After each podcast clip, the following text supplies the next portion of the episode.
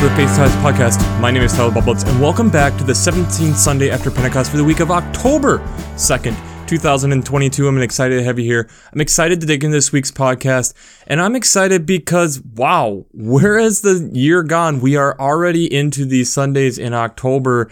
It's crazy to think about that here we are in that changing time. We're definitely now in that shoulder season. If you're in the southern hemisphere, heading into summer, and if you're in the northern hemisphere, heading into winter, this middle season either called spring or fall. And it's interesting to kind of be in these shoulder seasons as we are then also in the last few Sundays of Luke. By the end of November, we will be transitioning into Matthew. So we kind of have these difficult text coming at us right here at the end. Some things to make us continue to think and continue to slog through some of these difficult texts. And this week is no different. But we have to look at last week's question, which is kind of funny because I didn't exactly give a direct question, but I kind of had something at the beginning. As we approach episode 250, which now this will be episode 248 and nearly five years of the podcast, would people appreciate an episode of me kind of digging into a little bit more of behind the scenes and hear a little bit more details on the podcast? And this is something I'm still waiting to hear some more responses on. I'm kind of leaning toward I'll try doing it, partially because I think there's some things as I've reflected a little bit on this and as I've been thinking about what has this podcast all meant, what is it all accomplished not only for me but just in growing in faith and growing in this understanding. And yes continuing to solidify that I feel that this is more and more. It should be something that's talked about more. I think there's things that I think I need to kind of open up a little bit more about and kind of talk a little bit about. And not necessarily purely just for my own healing but also for others to kind of recognize that there is some value to what we can be doing when going through scripture this intentionally and this often. And I think it's one of those things that I'm hoping can be used as a motivator to kind of continue to dig in. And I think that's one of the things that, again, this podcast has the potential of doing is getting people into the scriptures one additional time other than Sunday morning and that can be a huge impact on our lives and i kind of would actually enjoy kind of telling a little bit of that story and how it's impacted me in ways that I never expected five years ago when I first started this. So I'm leaning toward I'll probably do something and I'll probably be after 250 episodes, but I'd still love to hear your kind of feedback on that and what you think about that. But this week we have a lot of texts. We have some really fun places to go. We have something that I've kind of been thinking about and I think I've talked a little bit about before in the past, but I want to dig a little bit deeper into, especially that there's been some more research going into it and we get to talk about one of the fascinating creatures on this planet that people seem to really enjoy elephants. So buckle in, let's hang tight, and let's get into these texts this week. The alternative reading from the Old Testament, we actually have two from Lamentations this week. So, first, Lamentations 1 1 through 6 we have to remember the book of Lamentations here is a lament talking about the fall of Jerusalem, that Babylon has come in, they have destroyed the city, and so now you're having this lament, this cry out to God, this pain that we get. And especially here in chapter one, you get this image of a woman weeping over the city. And as she's being exiled out of the city or having to leave the city forcibly, and the grief that this has been, that this is something that, you know, God has promised, that God has said that it was going to happen. And it's kind of this lament of, oh, this hurts, that this suddenly is being stripped from us. And then as you get into the second reading of Lamentation, Lamentations chapter 3, verses 19 through 26, you kind of have a little bit of that continuing of that, but there is a little hope coming in here. Starting in verse 22, the steadfast love of the Lord never ceases, his mercies never come to an end. They are new every morning. Great is your faithfulness. The Lord is my portion, says my soul. Therefore I will hope in him. So in this text, in this book of lament and how difficult all of this is, is the recognition of how God continues to provide hope and that the trust of how God will provide a way and will get us through these difficult situations, but also recognizing that it's through God that our salvation is recognized and able to happen. And it's this beautiful text of then giving hope in a very difficult situation. The psalm that goes with that is Psalm 137.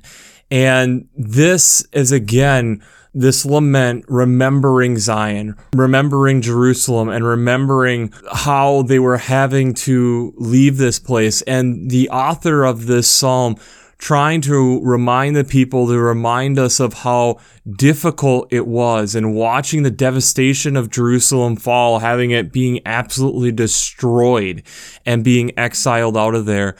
And recognizing how they are setting their rock on something greater than just the city. They're setting their rock on something of Christ, on God to be able to provide for them. The other alternative Old Testament text this week is out of Habakkuk chapter 1 verses 1 to 4 and chapter 2 verses 1 to 4. This is an interesting place where you have the author recognizing that this is before the Babylonians have come in and destroyed Jerusalem, but recognizing that there is a lot of idol worship, there's a lot of injustice, and instead of necessarily putting it to blame, it's the questions on why is God allowing this to happen? Why is there so much evil in the world? Why is God allowing all this trouble? And we get a, then the response in chapter two that God's saying, I am seeing this. I am seeing the pain that's going on. But recognize that through your faith and through the recognition of the faith that you have, that this is where my spirit will continue to start bringing out where we are going and be able to help bring faith to where we are moving and be able to provide insight into where we are going. The psalm that goes with that then is Psalm 37, verses 1 to 9. This psalm is then recognizing that as long as we are trusting in the Lord and delighting in what God is doing and committing to who Christ is, that this is going to allow the light within us to shine and thus being able to propel us and guide us into the places on where God is wanting us to be. That this is the undeniable thing that's going to change us is this recognition and faith in who God is and moving us forward in that direction. The epistle text or second reading is from 2 Timothy chapter 1 verses 1 to 14. This is the beginning of 4 weeks in 2 Timothy and this text I think in a lot of places is the text that's going to be preached. It's a little bit easier. This is a letter that Paul is writing to Timothy while he's on death row, probably some of his last communication, but the really kind of popular part of this is the recognition of the faith line on where Timothy or the reader of this is going to be getting their faith. It starts in verse 5. I am reminded of your sincere faith, a faith that lived first in your grandmother Lois and your mother Eunice, and now I am sure lives in you. And then reminding of how God's Spirit does not say that this is something that's a burden, but it's something that's pushing us forward, that we're a prisoner of Christ in that we are trying to live out this way of life that is commending us and moving us forward and guiding to where we will go and not being ashamed of recognizing this, but being embodying this and recognizing that this is a part of who we are and that this is something that's of great value to us is to recognize the Holy Spirit working within us. The gospel text this week is out of Luke chapter 17 verses 5 to 10. And my recommendation for this is you need a little bit more context. And so I would say begin with those first four verses. And it's the disciples who are coming to him and they're wondering how many times in a way should they forgive. They're kind of wondering about some of this stuff and when they're caused to stumble. You get this recognition in verse 2 then of a millstone being hung around their neck and being thrown in the sea.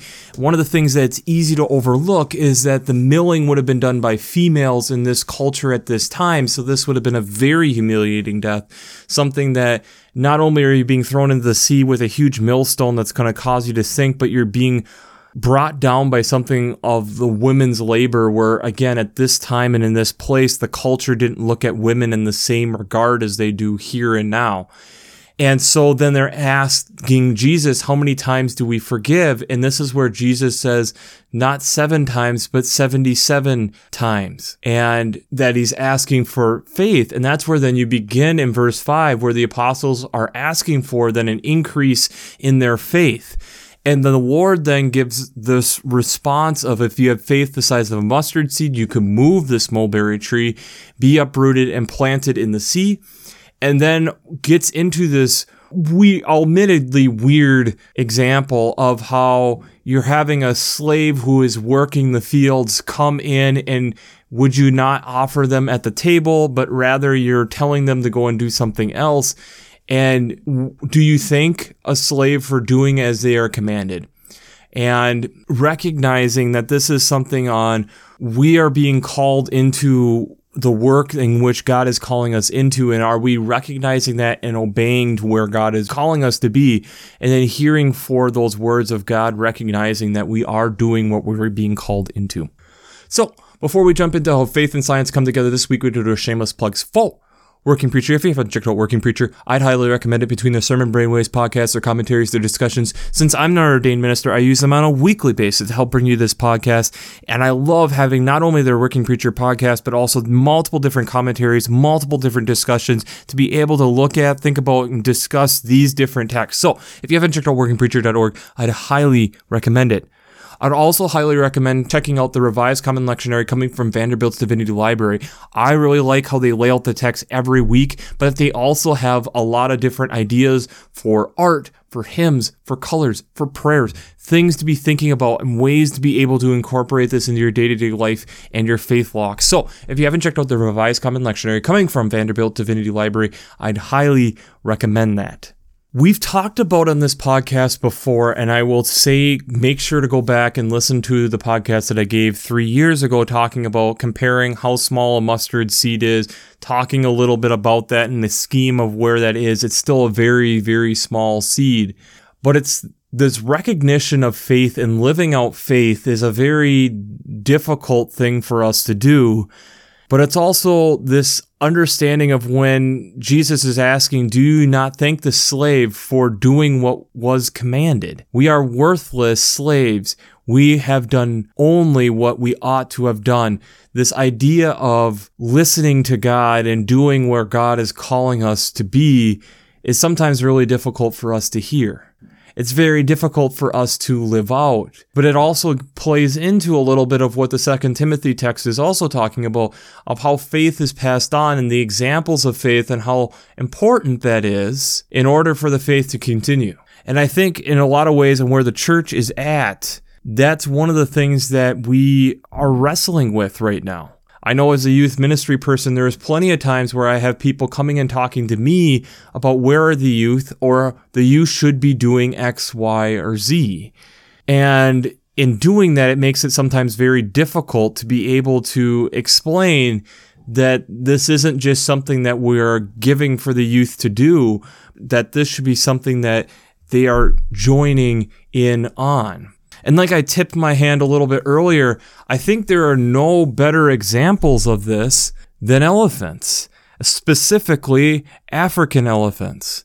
And as we probably have heard, African elephants being the largest land mammal on the planet, this majestic creature, they're huge. They're absolutely massive weighing up to six tons and it can be anywhere between 18 to 24 feet tall. These animals are huge. But as we have kind of learned throughout history and learned as we have studied these creatures, we realize how important the family matriarch is within these clans, where you have clans between 6 to 20 members, potentially up to 50 members, where they're usually led by an elder female who is then the historian, but also helping guide them to the places on where to eat or where to drink in difficult times because of how good their memory is. But one of the things that has been overlooked over the years, and one of the things that doesn't get talked about a ton, is these African elephant bulls, specifically the young teenage bulls. These young males at some point decide to leave, and in doing this, there has been some interesting things that they have started to realize is a lot of these young males come out and are in musth as they discuss. And musth is this time when they're between the ages of 15 and 18 years old. So they're becoming sexually mature and can continue into their 20s and they're having all these hormones. And they're you know looking taller. They're trying to have a little bit more swagger. They're trying to strut a little bit more. They're starting to have this form of where they're having this constant stream of urine coming out of them, basically to say, and I quote coming from an article from BBC Earth stating, Here I am, I'm fit, I'm healthy, and I'm looking to mate. So this is this idea of look at me, this idea of I am ready to go. I know what I need to do.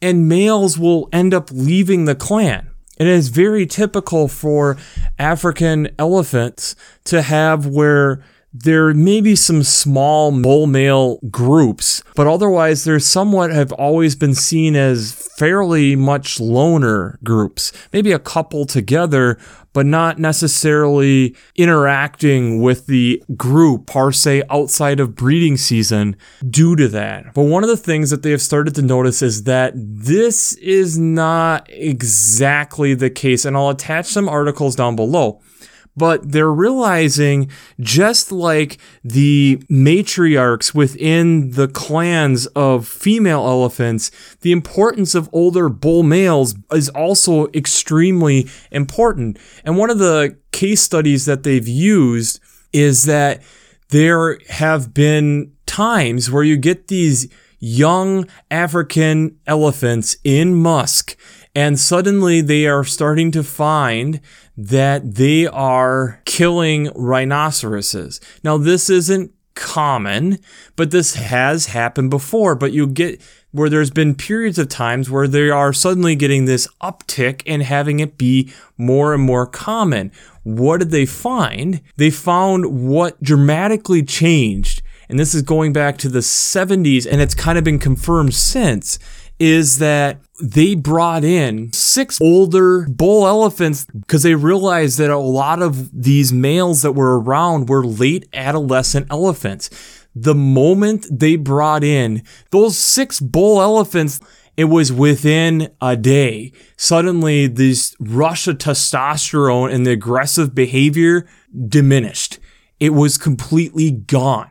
Suddenly, these delinquent elephants fell into line that there was something different going on. Now, is part of this because in doing that, and I'll see if I can find it again and attach the links down below.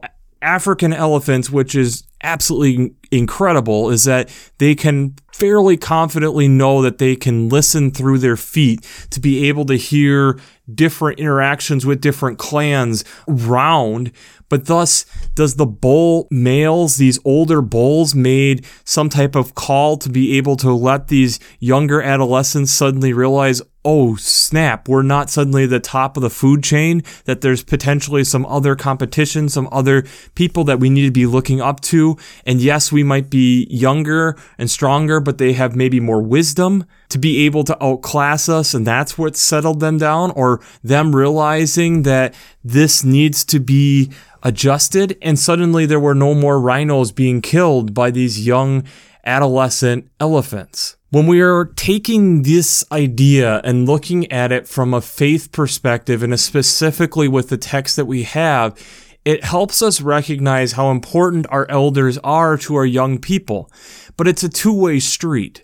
It's not just the elders showing up, but it's the elders also being there to provide guidance for those younger elephants. Yes, it means that the younger elephants need to have the respect, which means that yes, the elders need to be able to show that they are worthy of respect. But it also means that they have to be willing to share their wisdom in doing that. And this is what gets so interesting when you start looking at these texts. Habakkuk talking about how we need to live our lives in a righteous way to be able to show our faith the hope that comes from this devastation out of lamentations. The great is our faithfulness, the wisdom that is able to come with that, the recognition to be able to get to that point when things are going crazy. And as being a youth director, there are plenty of times when I talk to young people that they are wrestling with these ideas. They're wrestling with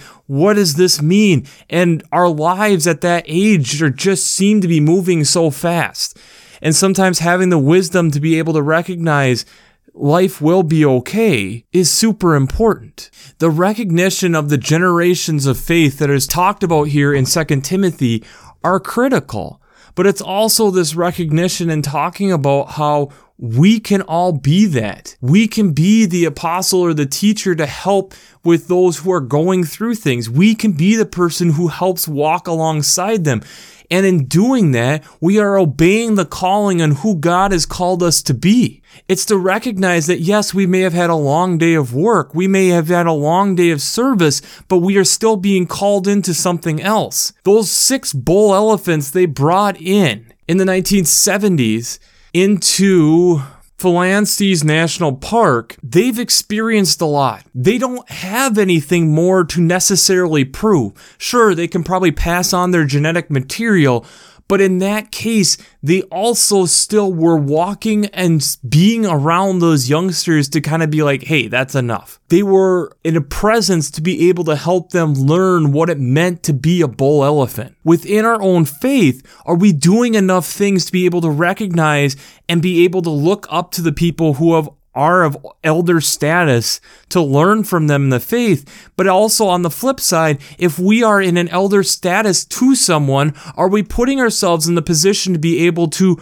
share our faith? To share our experiences, to be able to help younger bull elephants or younger female elephants, calf elephants, be able to recognize there are going to be struggles in this. There are going to be times like when Jerusalem is falling, but remember the promises that God has made to us. Remember these because God has said these, God has fulfilled them. We fell short, and God will continue to provide in them how often and how quickly we are to forget these things. Yes, we might as youngsters wander off and try doing it on our own, may be hopped up on our own hormones, but then are we walking the faith out as people of the faith enough to have people recognize that we are living in our lives in a way that's different enough to one, have respect and two, to ask? Where the church is, in my opinion, in a lot of ways, is that we are failing on both fronts. Yes, there is a lot of ways where we're not connecting with our young people where they are at to make it so it isn't as relatable to them as it should be.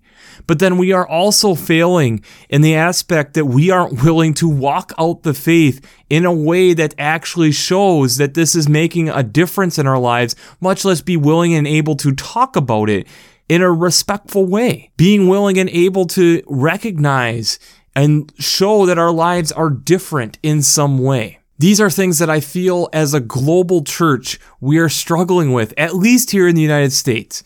I guess I can't say global church because there are places on the globe where the church is expanding. Here in the United States, this is something we desperately struggle with. We are wondering why these young adolescent elephants are running around and killing rhinos, but no one wants to go up and talk. No one wants to go and be able to walk alongside them and help them. They would much rather sit in their own groups and complain about them. And the issue of where we are is that doesn't allow for us to grow. This isn't allowing us the opportunity to be able to see faith as a child as we are called to see faith as a child. And it doesn't allow us to be able to see the wisdom of the experience that God has provided us and be able to share that legacy with the generations to be able to pass it along as we are coming out of this long pandemic, as we are looking to reconnect with people, how well are we actually reconnecting with multiple generations? How well are we connecting with people who aren't necessarily the people we normally go and talk to? Because there's a lot of hurt, there's a lot of pain, there's a lot of things that are going on that we're overlooking. And these are things that we need to be able to look in our face and be able to confront. Because I think a lot of the issues that we're having, just like the Pilanesberg National Park was having issues with elephants killing rhinos, some of these can be resolved by us actually working together. Some of these are resolved by us interacting with ones that maybe we don't normally interact with, but we need to interact with. This is a call for us to be able to look at the generations of faith and the legacy that's being left behind. So, the question I have for you this week is twofold based on your age. If you're older, what is the legacy you're leaving behind? If you're younger, what wisdom are you taking in from others? So, if you're older, what legacy are you leaving behind? If you're younger, what wisdom are you taking in currently? These are questions and things that we need to be able to work with. And that's where, yes, we have this difficult scripture, we have this difficult text, but it's also us recognizing the generations of faith and how difficult the faith has been in multiple times in multiple phases. And what got us through was hope, but hope of recognition of what God has done in the past, thus coming from our elders, thus coming from the wisdom but also us being open enough to realize that young people are also talked about as they are the kingdom of God, having faith like a child. Thus, this interaction and how we need both and need to be able to connect and need to be able to remember our past while walking forward and working together to do that, to be able to walk the faith, live the faith, and be and go where God is calling us to be. So, we'll wrap this up as we always do. I pray God blesses you through your faith and amazes you through science.